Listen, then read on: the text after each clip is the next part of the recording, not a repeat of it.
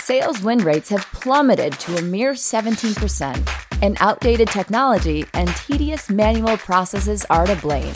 Meanwhile, managers lack the visibility they need to hold their teams accountable. But imagine a world in which these crippling issues are solved automatically. Revenue.io automates the most frustrating parts of sales so reps can focus on what they do best selling. Completely automate pre call research, logging conversation data in your CRM, writing post conversation recap emails, and prioritized outreach. And as reps book more meetings and close more deals, managers gain the real time insight they need to scale what's working across their entire team. Ready to say goodbye to tedious sales processes and watch your win rate soar? Head over to revenue.io to learn more. Slash, if you're listening, A, I'm very impressed and super excited to talk to you about RevOps. Two, I am learning more about your music more and more since Howard Evermore. So there we are.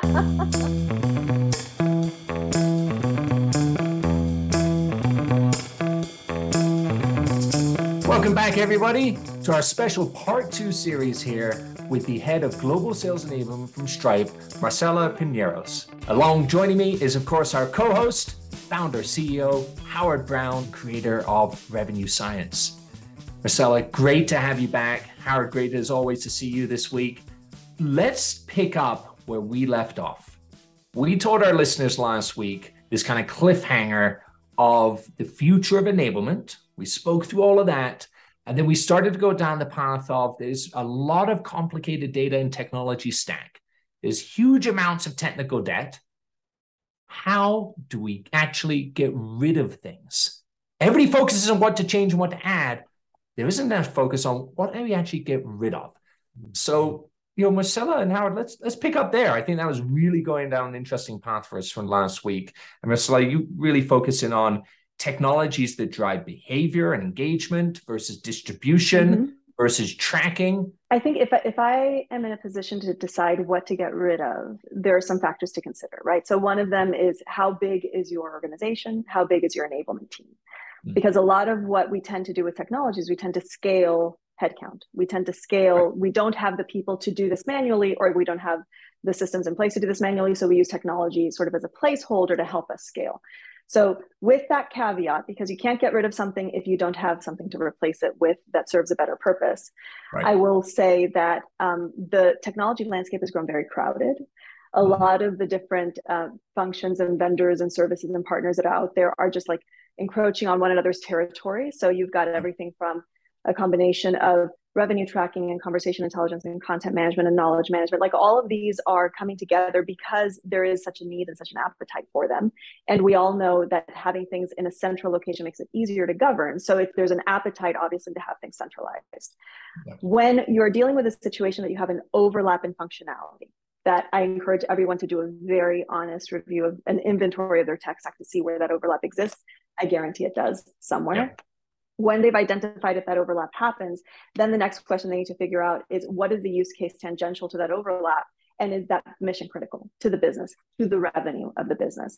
More so than is it mission critical to the comfort level that people have with the fact that they've grown accustomed to something? Like that's not a good necessarily business choice to stick with something just because eh, that's the way it's always been. That's what people are used to it doesn't mean you can rip it out. It means you need to have a very deliberate change management process so that folks don't reject the organ with whatever you put instead. So I, I feel like there's just a couple of different considerations there. Really interesting. I when I think about technical debt um, as it relates to a tech stack, you're right. There is so much overlap out there, and everybody's racing to do everything to to be a bigger platform and you know, quite frankly, I think in many cases it's just to have a, a bigger share of the wallet. And, and that obviously is is not the not the ideal approach for customers. I think what I tend to lean into is trying to understand the roadmap of the customer. Where are you trying to get with your tech stack? And how do you propose to get there? So a lot of times you'll look and there are applications that are legacy that provide you know a very point solution right it solves this problem and then i have six or seven or ten other applications that solve their individual point problem. And that's great for, you know, if you're stringing it all together. But in the world we live in today, where everything has to happen in real time, our buyers' expectations are through the roof. They're more knowledgeable about the technologies that exist. They rarely want to talk to the companies themselves. You have to think about applications that integrate or normalize data so that that data can be used from marketing to sales to CS to support. Because as a customer, I don't care where my data resides. All I care about is when I talk to this company, they know my support tickets. They know what I've bought before. They even know my favorite bottle of wine. Like that, the idea is that that all has to be central. And if I'm looking across my tech stack and the applications that we have are not going to integrate to provide that holistic view of the customer. And as you talked about, help my team navigate that buyer's journey, then that's a good place to start looking at who we're going to remove. I, I think you're both spot on. And I would, I'm going to attempt to paraphrase this into three big buckets.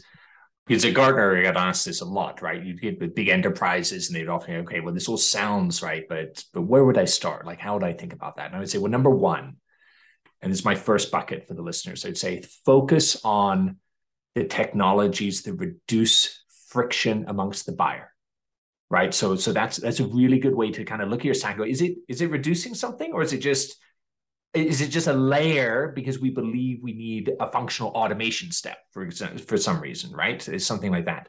So reduce buyer friction and how does that impact the customer facing experience? Number two how can i then optimize the remaining stack? And really what i want to look at is is it really prioritizing metrics that generate revenue? So, does the tool, can I directly see how it is maybe adding pipeline, impacting win loss rates? Is it actually impacting growth rate? Like it's it's got to directly correlate in some way. It can't just be this passive component of, well, I, I think it's going to make my sellers better, right? Like it should. So that's number two. So it's optimizing to the metrics. And then number three is, Marcel, exactly what you're saying the centralization of these efforts, right? So now, now I know the first two, buyer friction, and I'm looking at the metrics that actually generate revenue. Then I'm going to saying, okay, how do I actually link these together as best I can and accept that I'm actually probably going to have some gaps. I, I think it's a little bit okay to have some gaps because we tend to try to fill them in, and that's where you get all this overlap because now you got to Howard's point, vendors tripping over each other. So those kind of the three major things I would say to people evaluate against really basic things because they, the vendors are very good at coming out with, well, you got to think about this. You got to think about this other metric over there. You really got to think of your ROI in this way. But I, you know, Howard, we go through this with with our investors, our board. Every other company is going through it in terms of big, you know, the big companies, Oracle and everybody else right now. They're looking at the unit economics of this and if you can't directly tie back to that customer impact and those basic fundamental metrics, I, I would suggest now is not the time to have that technology.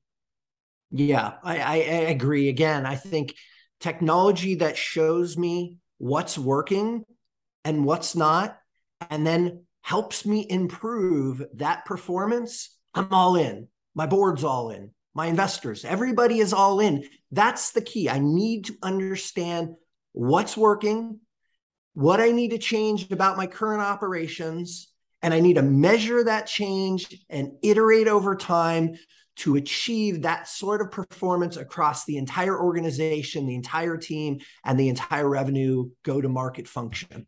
Yeah, I would I would support that. One of the things I, I would highlight is we talk a lot about data and data being important. What's really important is insight. Mm-hmm. Data helps feed insight.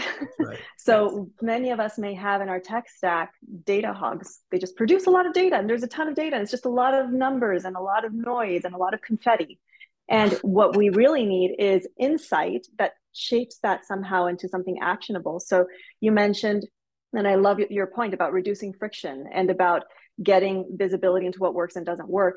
I would add to that, we need to get visibility into what works and doesn't work at scale. Yes. Mm-hmm. And that's another big challenge that folks are facing, right? They may have a point solution that gives them insight into one small slice, but you need that at scale and you need the connection between that and something else. So like when I when I first joined Stripe, I surprised a couple of folks because my first two hires were a data architect and a full stack developer. Mm. And the question was, well, but your enablement, why, why are you bringing in a developer and a, and a data scientist?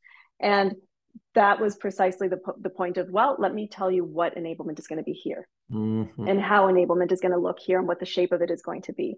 It's more important to me to have somebody that can speak API and that can tell stories out of data than right now at this moment in time having someone that will build more content right so that was our priority was to build that foundation and i feel like there's a chance now that folks have to take a step back to look at their teams to look at their tech stack and to figure out am i getting insight am i getting it at scale and do i have the connectivity and the integration between things so that i can actually centralize them into a single place so so can i maybe double click there because um a yeah. I absolutely agree right the idea of having a data centric strategy a communal data center strategy is so key, especially across marketing, sales, CS, like bringing it all together. But within reason, what you're doing as Stripe, can you maybe give us examples? Like what are the what are the data insights that you're focused on that that you think give a slight edge than than just the traditionals, right? Like we all know that we should be looking at basic uh, engagement components but are there any big like items that you're looking for there beyond uh, what most people are thinking because you're right a lot of people just throw volume right they're like oh i now can right audience therefore i can throw volume at the world that's going to work volume of yeah. stuff to everybody well i think that in in our current charter and in the way that Rev, revops enablement is evolving there's mm-hmm. really a context of reducing risk for the business mm. so some of the data that you're looking at is why are top performers top performers? And what are those early indicators that can show when someone is not going to hit that point and when they're actually moving in the opposite direction? And then what can you do about that to help mitigate risk before it impacts the bottom line of the business right? So that's one example of something that that i'm very interested in understanding and in getting visibility into. Another thing and this is um, i have a, a brilliant brilliant data architect on my team who has come up with like a nine box model where he's he has on the x-axis performance. So this is against quota pipeline renewals whatever those numbers are depending on role and engagement with enablement on the y-axis. Huh. and you then overlay a nine box and you can say well you have someone that is a top performer. So they're on the far far end of the x-axis but they haven't engaged with enablement once. Okay the way you are going to intervene and treat that person is very different than someone that is not performing well and is doing all the things in enablement right? So if we're able to really figure out like where somebody falls on that map then it helps me identify well maybe this person over here that's a top performer that is not doing much with enablement has some great feedback for us. Maybe that's somebody that i could pull in as a subject matter expert and we can monitor to see what is it that they are doing that's so great and can we help just deploy that through the rest of the field? And you have somebody that's not doing particularly well. You can figure out okay what is it that they need that they're missing is it an environmental issue? Is it mo- mm. motivation? Is it skills? Is it knowledge? Like what are the different drivers? But it helps us map out our sales organization mm-hmm. on this map to see where are folks landing. And we're getting some great results right? Like we're able to see that people that engage with our onboarding program more than x percent hit 3x in some of their numbers mm. right? So like it's really we're able to identify based off of that mapping so it's it's really taking the human factor that you were talking about just a moment ago howard like the people are really important right and technology is great but unless the people are using it and unless you're putting it to the service of the people and ultimately the customer then it's just you know it's a line item on a spreadsheet that you have to justify next year with an roi that you don't have because you haven't really put the people to use it mm-hmm. I love that, and I'm I would love to see that nine box. That it sounds really exciting. And first of all, you're you're far more advanced in this process than most your peers from my humble experience in talking to folks.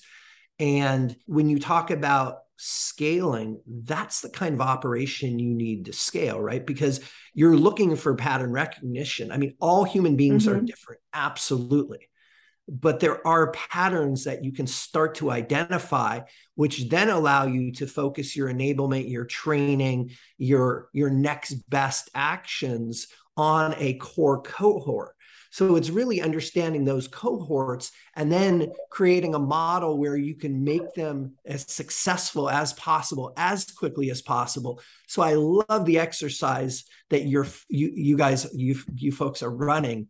Um, that that's the kind of thinking that we need, right? It's human beings are not all the same, but there is certainly patterns, recognizing those patterns, surfacing those patterns, helping the human beings as much as possible because people want to improve.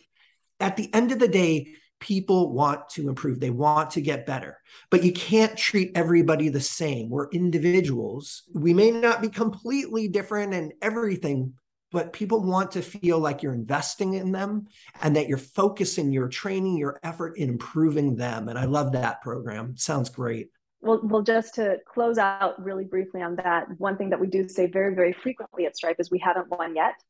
So a lot of these ideas and a lot of these intentions and these plans, the best laid plans we hear, right? Mm-hmm. Definitely, there's a lot more to do, and there's a, a long way to go. A lot of that has to do with coordinating. A lot of that has to do with aligning strategy. So, back to last week when we were talking about having a heat map of stakeholders and making sure that everyone is kind of on the same bus, moving in the same direction. Mm-hmm. Um, that's probably one of the hardest things I think in our role, in our job.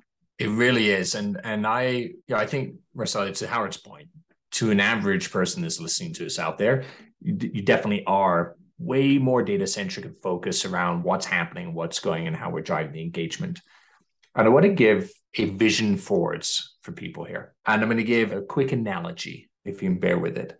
And this, uh, for those of you that have been around the world of data science and analytics a long time, you will probably recognize the analogy I'm about to use. It was very famous because back in World War II, when the British were flying their planes, they were getting shot down tremendously. They were losing pilots in the RAF, Royal Air Force, uh, more than, than the Germans were. And they kept looking at the planes when they're coming back, and they were looking where all the bullet holes were and they kept reinforcing the bullet holes, right? And yet planes kept still going down until finally somebody asked the question hold on, we're thinking this problem may be wrong because we're looking at the planes that come back. The ones that didn't come back, those are actually what we aren't understand. So the ones that came back with those bullet holes, those bullet holes aren't actually bad.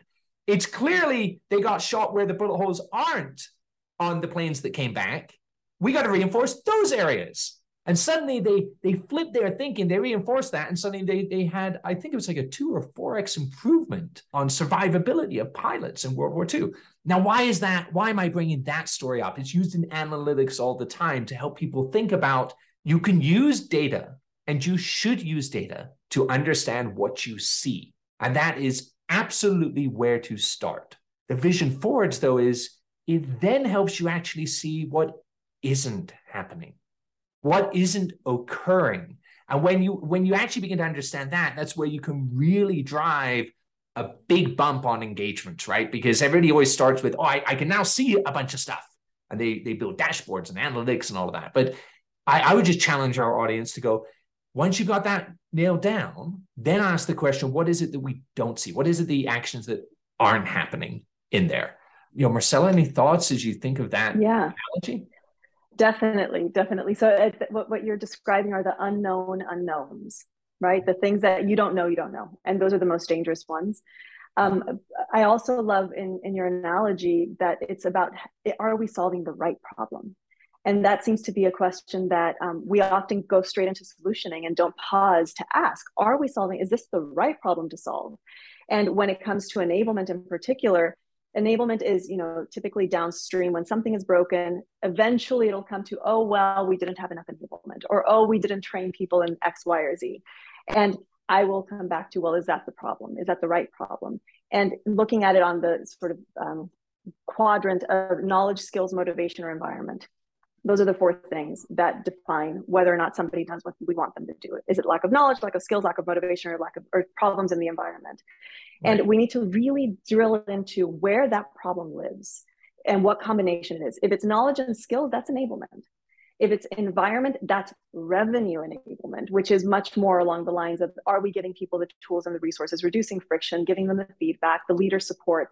If it's motivation, where oftentimes the problem actually resides, that's a different conversation entirely, right? So it's really digging into where where the bullet holes and where did the planes that didn't come back where hmm. did they land? And what was it on that sort of framework that actually broke?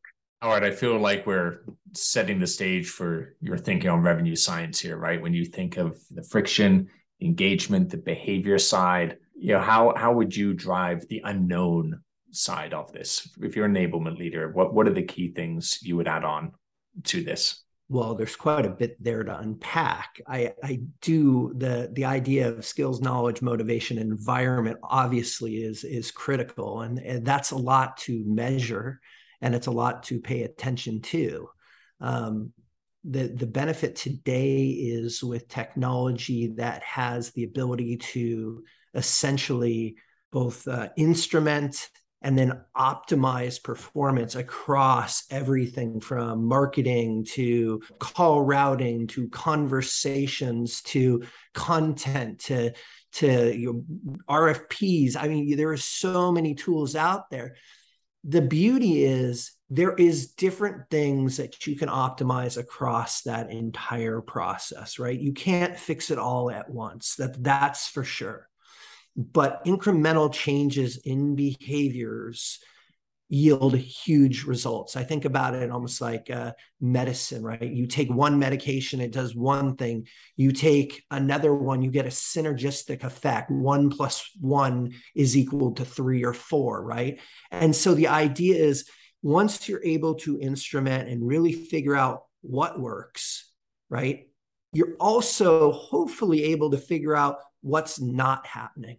Because in that same instrumentation, you're able to say, hey, wait a minute, we know from phone calls that when a rep talks about a competitor early in a conversation, the likelihood of this opportunity moving to the next stage is better than when it's not mentioned, right? So, what do I do? I inform the rep of things they need to do in a timely fashion, right? So we're not just paying attention to what they're actually doing, we're paying attention to what's not happening in their conversations, what's not happening in their emails, what's not happening in their timing or sequences.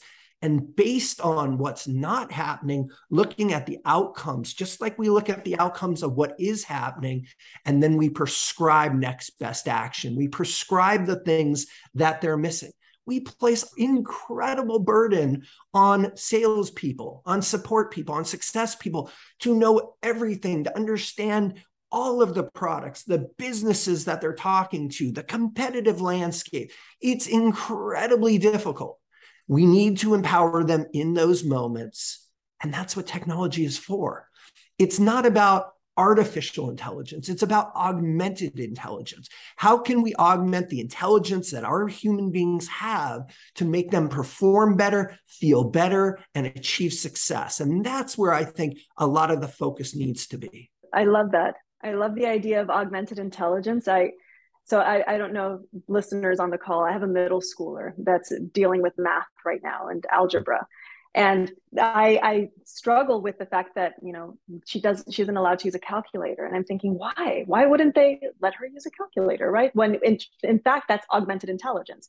We need our salespeople to know if they are being asked the square root of 537 i don't need them to know that by heart. I need them to know where to go to get that that's answer right. and i need them yes. to be efficient in doing so yes. right so when we're talking about just bombarding our field with so much information, it's not for them to memorize it. We should be focusing on are the channels to get that information really clear? Are they frictionless? Are they simple? So that people can find the square root of whatever number without having to like fill their brain with that information. Spot on. You want you, you want human beings to be able to solve problems and you want to give them the tools to solve those problems so that they can be creative, so that they can connect, so that they can be problem solvers and helpful to others. At the end of the day, mm-hmm. our jobs within organizations is to be helpful to our customers and prospects. Period. Hard stop right there. So, what do we do to help our human beings better connect? What do we enable them with? Your daughter should have a calculator. She's trying to learn how to solve problems. She's not trying to learn that specific equation. Not helpful. We need to modernize education just like we need to uh, modernize our revenue operations. So I love the analogy. I love your your example with your daughter and let's augment the intelligence of our employees. Let's do that. We are running out of time here quickly. So let's attempt to land this plane. Marcela, Howard and I are having dinner a while back, and uh, you know, in the spirit of where this conversation started about how do we reduce technical debt, we were having dinner, and uh, who was just a couple tables down from us was this gentleman called Slash, and uh, you know, I, I I thought somebody got hurt, but apparently, I was remiss in learning that it's a really famous rock star that you know that uh, Howard is quite fond of.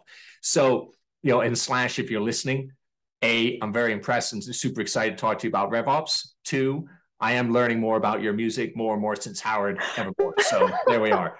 But you know, as we think about slashing things of what's going on here in the market, you know, we talked about the friction. We talked about, I think you said, really predictability and risk. And and again, I love this idea of engagement and performance as a way to analyze what we're doing there final thoughts, Marcel, I'll let you lead in on on what would you slash out of this uh, in in kind of final thoughts for everybody. So I'm actually going to. This is also a very stripy thing to do. I'm gonna. My parting words are actually a book recommendation. Right. For folks to read, The Human Element. It is a book that talks about change and friction and the conflict that there is between fuel and friction. We like to like to throw a lot of fuel at something because we assume that that's why it's not working. Yeah. And the problem may potentially just be that there is friction in the environment that needs to be removed. When people are thinking about what to slash, remove the things that are causing friction. That's your number one priority. We, yes, it's good to add fuel, but if you put too much fuel, as it says in the book, you put too much fuel in a gun without re- removing the, the fact that it's got nowhere to go, it's going to explode. Perfect. And Howard, what would you slash? And you can't make fun of Barry Manilow. you know what? I, I, I think Marcela had the mic drop moment. I, I love that. It's it's the human element, right? Like if we're yes. if we're creating friction in the human element, that needs to be removed. Our job is as enablers. Our job is to help people perform better. Get the things out of the way that are creating friction, provide things that reduce friction, allow them to be the best versions of themselves. I'll leave it at that. It's wonderful, Marcela. Thank you so much for joining us. Marcela, I think from time to time, you at your organization also have GTM events where you actually open this up and talk through this with everybody. I would invite people to connect with Marcela and her team on LinkedIn, check out what they're doing there. This fantastic free advice they're offering up to the world as well. And you know, thank you both for two fantastic sessions in terms of how we actually really evolve the future of sales enablement here. Well, thank you for having me. This was so much fun. Thank you so much and really engaging conversation. Really enjoyed it. Like and subscribe as always, folks. Send in your questions, comments. We definitely read them. And we look forward to seeing you maybe on a future where we talk about augmented intelligence.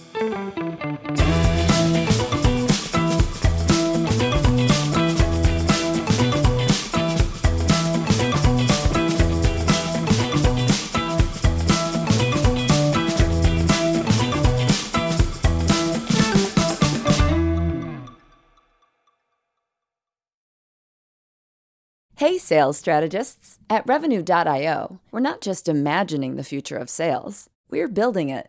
We offer the world's most complete platform for revenue teams, and we're featured in the most recent Forrester Waves for both sales engagement and conversation intelligence. With Revenue.io, you can slash call prep time to seconds, guide your reps in real time to have more successful conversations. And after calls, we generate ready to send recap emails so sellers can keep deals soaring toward the finish line at light speed. See the future of sales now at Revenue.io.